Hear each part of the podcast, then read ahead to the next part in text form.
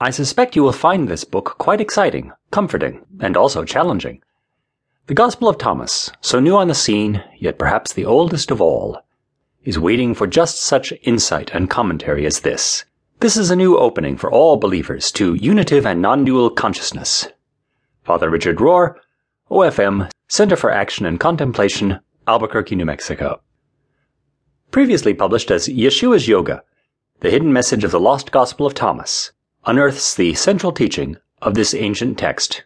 The Gospel of Thomas, rediscovered in Nag Hammadi, Egypt in 1945, remains one of the most exciting archaeological finds of recent centuries.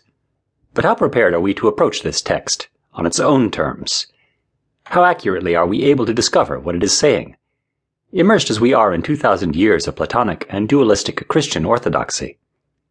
Thanks to the influx of Eastern knowledge, and the new crop of Western teachers willing to reapproach their Christian tradition as the Eastern wisdom teacher that Jesus was, we may finally be able to see the meaning and philosophical structure of this once beloved and truly remarkable Christian text.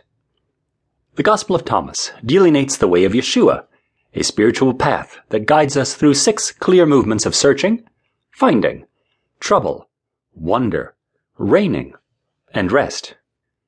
The resonance with classic yogic paths makes this document the bridge many searchers need to reconcile and fully embrace the wisdom of both the East and the West.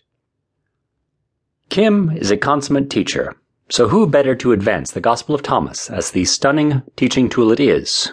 Using poetry, reason, sacred insight, and spiritual practice, Kim provides a pragmatic and engaging pathway into this gospel.